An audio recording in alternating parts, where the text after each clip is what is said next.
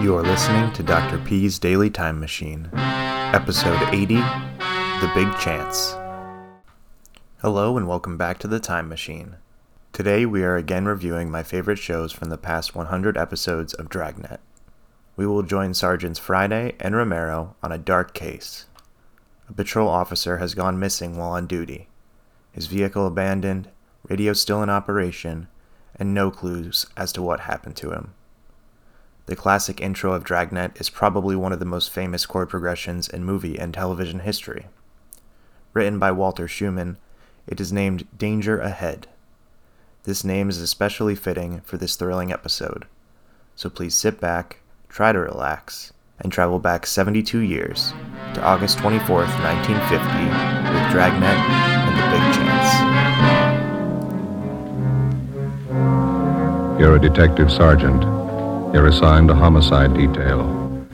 You answer an early morning call. A police officer on patrol duty disappears. Any attempt to contact him by car radio fails. Your job find him.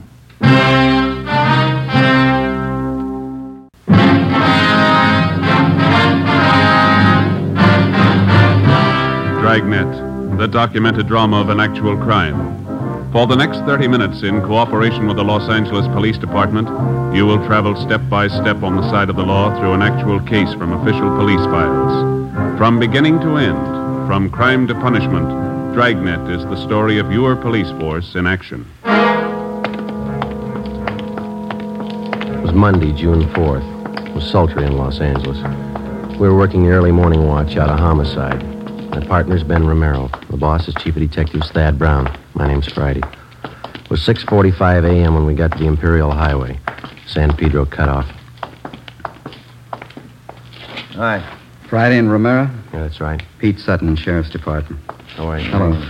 We got here as soon as we could. Inspector Bowers fill you in? Yeah, Ed Baxter in Central Homicide told us to check with Bowers at the sheriff's office. And Bowers directed us to come out here and lend you a hand. This thing happens close to the county line. They figure both departments ought to go to work on it. Sure, glad to have you. Looks like a tough one. Is this the highway patrol car the missing officer was assigned to? Yeah, this is just the way we found it. We turned off the ignition. Motor was running, lights were on. Must have been idling quite a while. The temperature was up pretty high. When'd you find it this way? 45 minutes ago. Missing patrolman's name is Eugene Brewer. State Highway Patrol called the Sheriff's Department a little before 6 a.m. Told us the missing officer wasn't acknowledging his radio call. I talked to Mark Benson. Mm-hmm. Is the radio all right? We checked it. In fact, it was operating normal when we found the car. Mike was out of the bracket, laying on the seat there. Yeah. Any ideas? No signs of struggle, no blood stains. This asphalt here. no footprints anywhere. Nothing on the shoulder of the road. You said the car was running? That's right. That eliminates any engine trouble. Yeah. No, there's more to it than that. Gotta be.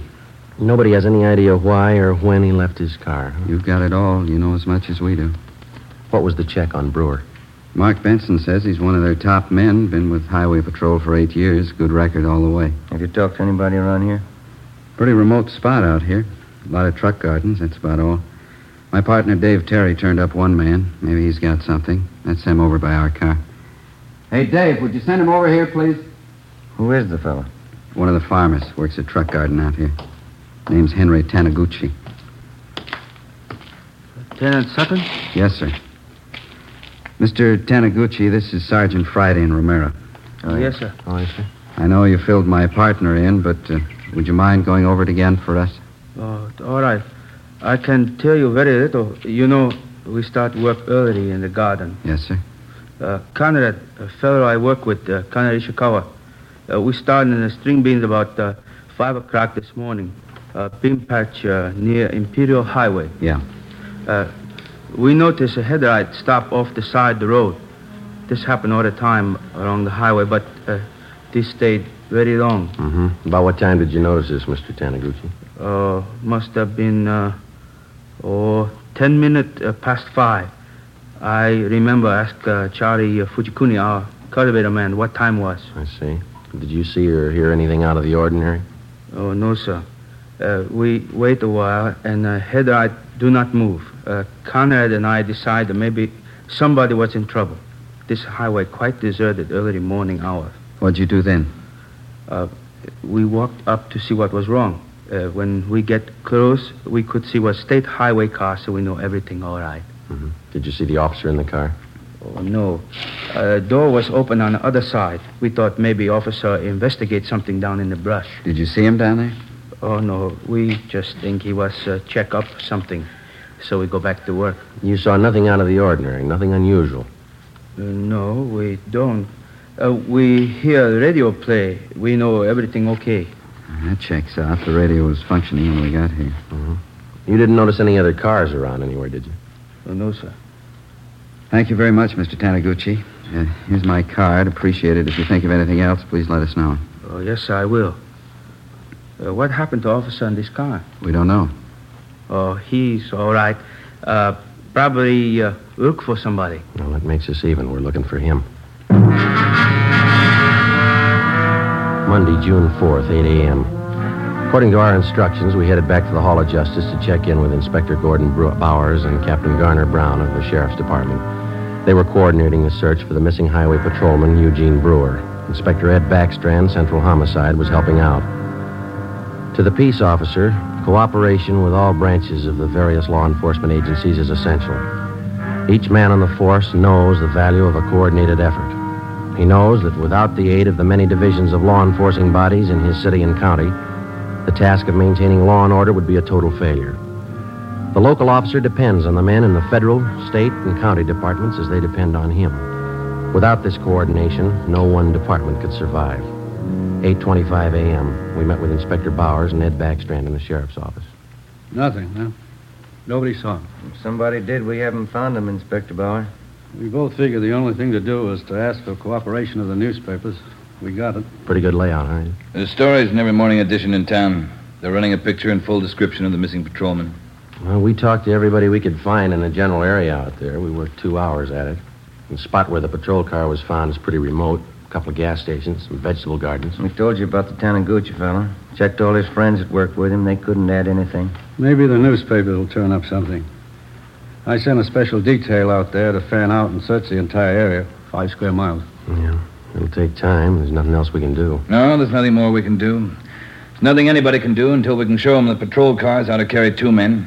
Nobody seems to be able to do anything about it. Eh, maybe they will now. Sending one officer out in a patrol car is like trying to run a trolley line with one man. How many cases can you remember in our department? Ed Dudman pulled a car over in Dogtown at 3 o'clock one morning. I remember. Driver turned out to be a guy with a record. Dudman couldn't know that. While he was making out the traffic ticket, the guy shot him down in the street. Dudman died before he could get help. Yeah, we do a lot of griping in the detective division, but those men in the patrol cars and the motorcycle boys, they get the dirty end of the deal for sure. You bet they do. When a detective is sent out on a job, he knows who he's after, what he looks like, what he can expect when he finds him. The boys in the patrol cars answer a call, a 390, a 415, a 507. Sure, we know what they're supposed to be, but how often do they turn out that way? Prowler, a peeping Tom? How many times do they have a gun in their pocket? How many cops do they kill every year? We've all been through it. We know what it is. Yeah, but how often do we think about it when we're griping on stakeouts? Let me tell you something. This goes for me as well as you. Let's not forget who the real cream of the force is, the backbone of any police department. Men on wheels. No question there, Skipper. Sorry, I didn't mean to make a speech, but when something like this happens, it gets to me. They're riding on short odds as it is. There ought to be two men in every patrol car. I wish it'd been somebody else with Brewer. The guy on the job just doesn't disappear without a trace. It's just what he's done. We've checked everywhere, everything. Excuse me. Bowers. Who? Yeah, send him right in. This might help. Truck driver by the name of Nat Wolf says he's got something for us. Come in. Mr. Wolf? Yes, sir. Come in. Mr. Wolf, Inspector Backstrand, Sergeant Friday, and Romero. How do you do? Um, I saw the story in this morning's Times. I don't know if what I got's worth anything, but I figured I'd better pass it along to you guys. Something on the missing highway patrolman? Well, I, I don't know. The reason I'm here, maybe it's just a coincidence, but I gave a fellow a hand earlier this morning out on the Imperial Highway, not far from where the paper here says the empty patrol car was found. About what time was that, Mr. Wolf? Oh, around 4.30 this morning. You want to tell us about it? Yeah, yeah. Uh, I'm an independent trucker. I haul topsoil for different nurseries. Stuff out there in Imperial's good rich stuff. We dig it right out of the side of the hill. Yes, sir. Well, I just loaded up and was on my way back to town. This fella flags me down. Said he'd had a flat, pulled out on the shoulder of the road to fix it. Said he didn't know it was sand. After he'd fixed the flat, he found out he stuck. He couldn't get his car. You gave him a hand, huh? No, not with the flat. He already had that fixed, but I towed him out. I see. That's how I became suspicious of this fella. How do you mean? Well, I offered to get out, and hook up the tow chain. He said, no, no, just stay in a cab. I figured if he could do it alone, it was all right with me. Well, I pulled him out. But here's the funny part. Yes, sir? The chain got a kink in it from the weight of the pull. It's no mean job to handle that alone, but he says, well, he'll do it himself. Seemed to me like uh, he didn't want me to get a good look at him or his car. I, I could be wrong, but, well, that's the way it struck me. Did you notice anything? Yes, sir, I, I did. For one thing, I got a look at him when I threw on my backup lights and, and his car. That's a real funny one. What do you mean? Well, this is a fairly new car. I'd, well, I'd say no older than last year's model, Plymouth. Well, at the risk of sounding completely nuts, I'm going to tell you that car looked like it had just been painted. There's nothing wrong in that, is there? Well, there is if you're off on the side of the road that time of the morning throwing cheap black paint all over a fairly new car. If he's using a spray gun, I could understand part of it. What's that? It was his license plate, front one. It was all painted over. You, you couldn't read any of the numbers. hmm What led you to believe he just finished painting his car? All his hands and arms, and it was all over his clothes. Oh, I see. It's that kind of paint you put on the rag, you know. Oh, yeah.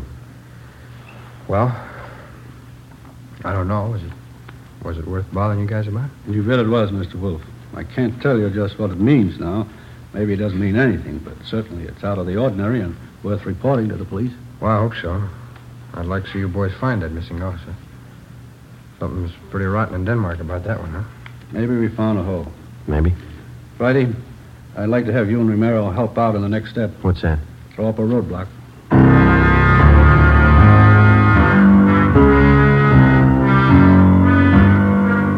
Ten thirty a.m.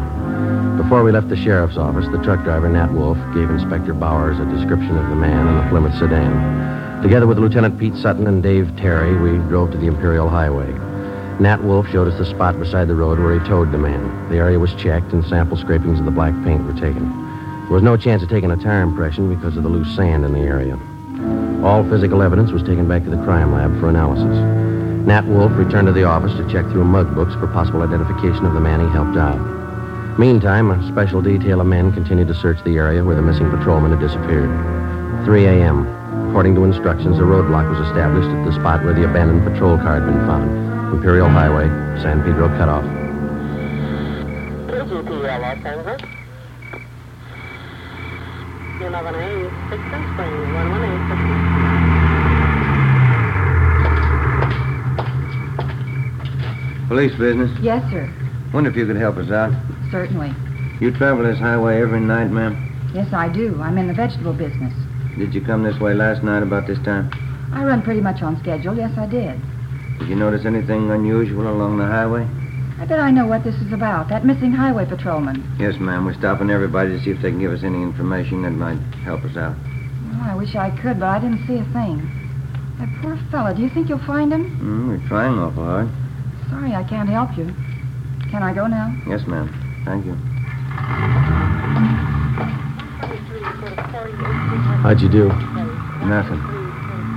What time you got, Joe? Uh, almost four. Got a little more hot coffee in that jug. You want some? Mm-hmm. It's fine with me, ain't it? Here we are. Cups in the lid here. Ben, Joe? Uh, Thanks a lot. Watch your fingers. It's hot. Yeah.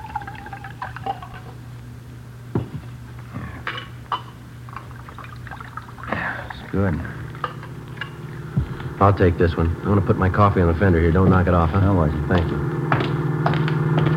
Hey, wait a minute. Wait a minute, fella. Can you see my light? I haven't even got a cigarette. I mean, my flashlight. I got a cigarette lighter if that'll do you any good. You've been drinking, haven't you? Yes, I have. I never get drunk, but I've had a little drink. I'm sorry, but I'm going to have to ask you to pull over to the side of the road. Okay. What happened to my car? It's broke. You better let me do it, huh? You want to slide over a little bit there? I never pick up hitchhikers. No, I'm just going to move your car off the side of the highway there. Any trouble, Joe? No, 502. We'll have to hold him a while. We'll tell your friend to get in, too. It's a sedan. We're not going far.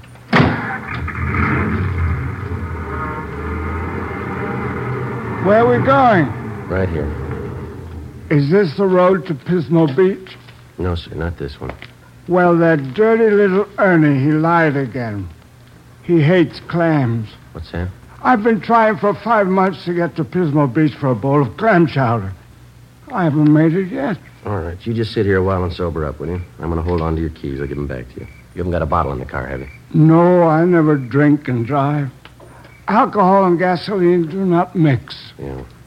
You drive this road every night? Every night. Ernie keeps telling me to take me to Pismo Beach. I love clams. You just sit here and sober up. Happy drunk? Yeah, he's too drunk to drive. Yeah. Getting along towards daylight. Hmm, Where'd I put my coffee? Oh, I put it over here, Joe. Afraid we knocked it off. Oh, thanks. This one's mine. Okay. Hmm. You seem to come in bunches. You get two or three, and then you wait for an hour. You know, they don't use this highway much since they put through that alternate, you know. Police business. Yes, sir? You travel this highway every night about this time? Once in a while. Haven't been over this way in a week. You didn't drive this way last night. No, sir, I didn't. Anything the matter? Routine check. Thank you very much. You can go on. Nothing. Well, looks like a hopeless job, doesn't it? Hmm, business is picking up. Here comes another one. Looks like one of your sheriff's cars, Pete. Yeah. Reynolds, homicide. Beach Sutton? Yeah, Reynolds. You can pack up. They found him. Is he all right? Two bullet holes in the back of his head.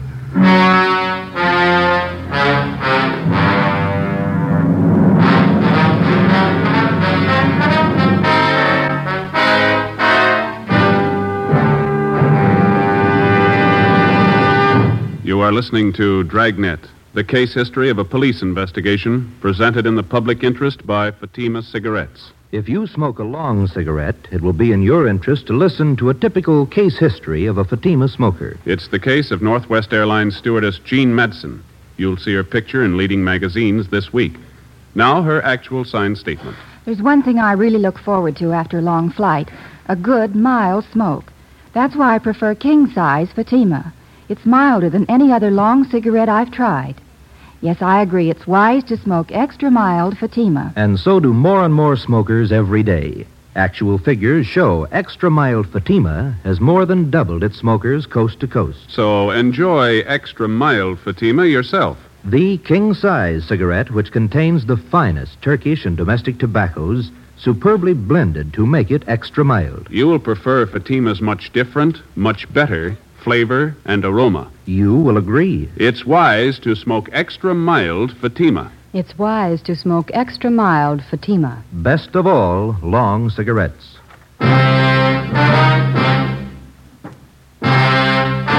At 5 a.m. Tuesday, the body of Highway Patrolman Eugene Brewer was found half buried in a shallow grave approximately four and a half miles from the point where his car had been found standing on the highway. The scene was roped off, photographed, measurements were taken, and the area carefully gone over for any physical evidence. The few scattered residents were again checked and asked if they'd heard gunshots. Since the nearest dwelling to the place where the body was found was two miles, there was a possibility that they could have not heard the shots. No one could give us any further information. The coroner's autopsy showed that Patrolman Brewer had been shot three times in the chest, one bullet directly entering his heart. He'd also been shot twice through the base of the skull, 1 p.m. Wednesday. I get it. Homicide, Friday. Pete Sutton, Joe. Yeah. Just had a call from our Hollywood substation. Woman reported her car stolen on Sunday night.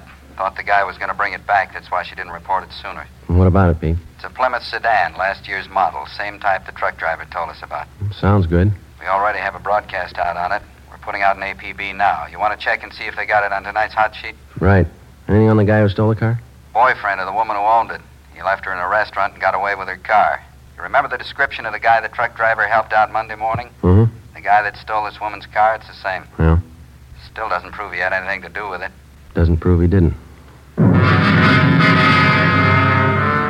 Together with Pete Sutton and Dave Terry from the sheriff's office, we drove out and interviewed the woman whose car had been stolen. She told us that the man who had taken her car had also been seen in the company of one of her girlfriends, a Miss Helen Farrell, who worked as a cashier at a Hollywood theater. The Farrell girl identified the man as Mike Lapino, and she gave us a snapshot of him. She also gave us his last known address. We had no actual tie in between the theft of the woman's car and the murder of patrolman Eugene Brewer, but the circumstantial evidence made it at least worth checking out. The only car known to have been in the vicinity the morning of the murder was the car the truck driver, Nat Wolf, had reported. The same make and model car had been stolen the night before the killing. The general descriptions of the man from two different people tallied closely. We figured before we'd pass this lead by, we'd check it out all the way. 4 p.m. Wednesday, we met with Inspector Bowers at the sheriff's office. We checked this Lapina's apartment, found a shirt and a pair of pants, black paint on both of them. I sent for that truck driver, Nat Wolf, to identify this picture here. You find anything else in the apartment? Well, this address book, there's no local places in it. They're all Las Vegas, Nevada addresses. That's it, huh? Yeah. What'd you get from the record bureau on the guy? The eye bureau pulled the package on him. That is Mama Sheet. Thank you. Yeah. Mike Lapino. Spent some time at San Quentin. Armed robbery, grand theft auto, assault. Pretty good record. We're still not positive he had anything to do with the Brewer killing, but he's had the training for it. Yeah? Send him right in. Nat Wolf. Come in, Mr. Wolf. Thanks. Dirty shame about that boy. Read about it in the papers. Yeah. Got a photograph we'd like you to look at, Mr. Wolf. You bet. Yeah, that's the man. You're sure? Sure. No mistake. Hey, uh, why do you suppose he was painting that car at 4 o'clock in the morning? Maybe that's what that patrolman wanted to know.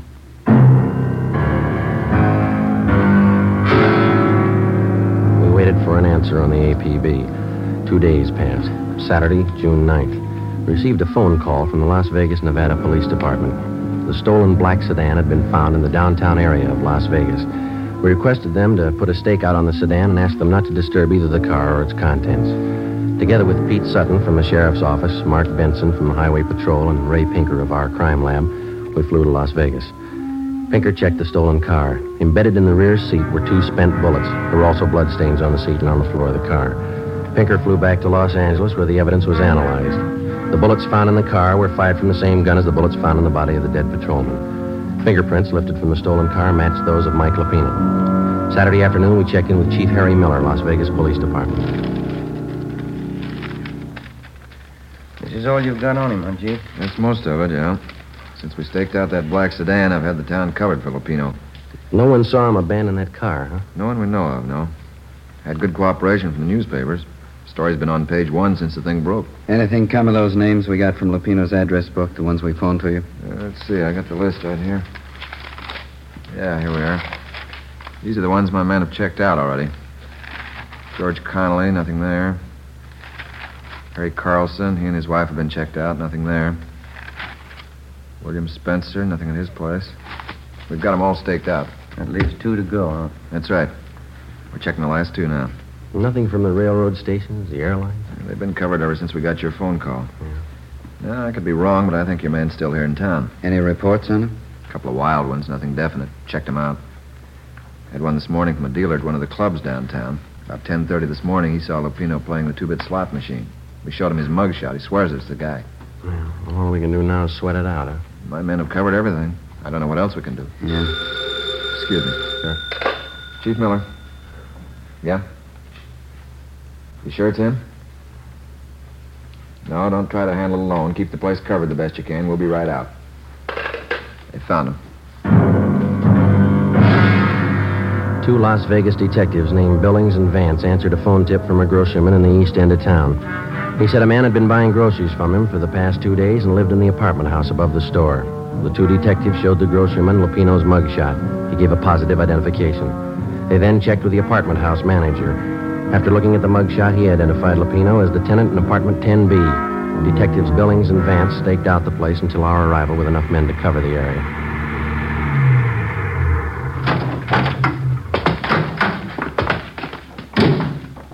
Vance, Yeah, Chief.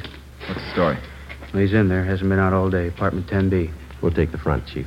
Manager thinks Lapino has a gun. Maid was cleaning the apartment, found some loose slugs in the dresser drawer. You still want it, Friday? Oh, it's our headache. Joe and I'll go in, Chief. Right. Vance gets the men up on the roof to cover. We've already fanned them out around the building. I don't know what they tell you in L.A. on one of these things, but here we tell them to be careful. Right, Chief. Joe, let's go.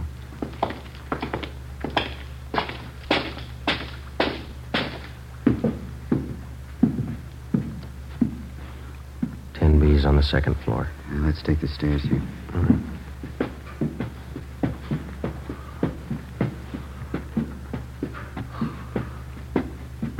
It's a long way up, isn't it? Yeah.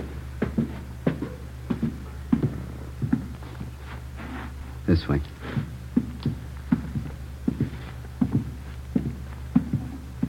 Here we are. You cover, huh? Yeah.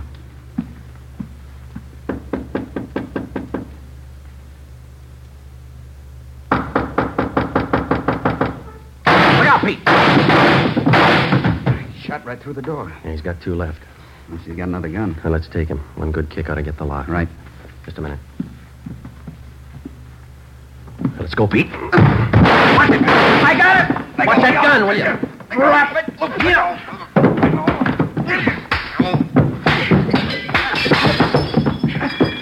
Let it alone, Lapino.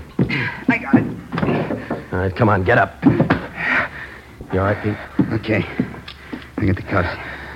What's the big idea? You tell us. You killed that patrolman. He got tough. You didn't have to kill him. Spotted the stolen car. What else could I do? Come on, you. He had as much chance as I did. That figures. Yeah. Two bullet holes in the back of his head.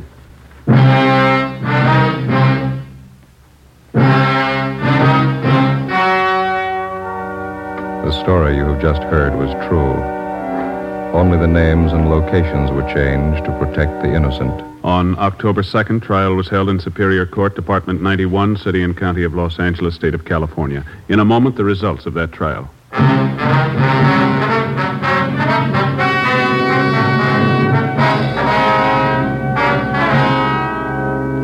Michael Everett Lupino was tried and convicted of murder in the first degree. The jury failed to recommend the death penalty. Lupino is now serving his life term in the state penitentiary. Ladies and gentlemen, the Los Angeles Police Department requests the cooperation of all Dragnet listeners in the following police matter. The Los Angeles Police Department would like every and any information regarding a gun fitting the following description: 38 caliber special Smith & Wesson revolver, gold seal model. The gun has a blue steel 4-inch barrel. The serial number is 210088. 210088. If you have any information as to the past or present whereabouts of this gun, contact W.H. Parker, Chief of Police, Los Angeles, California. This is a very important matter. All information furnished will be held in strictest confidence. Thank you. And thank you for listening. Please be sure to rate and subscribe. If you have any comments, questions, or show requests, please be sure to reach out to host at dailytimemachine.com. We will see you tomorrow for more great Dragnet episodes from the past.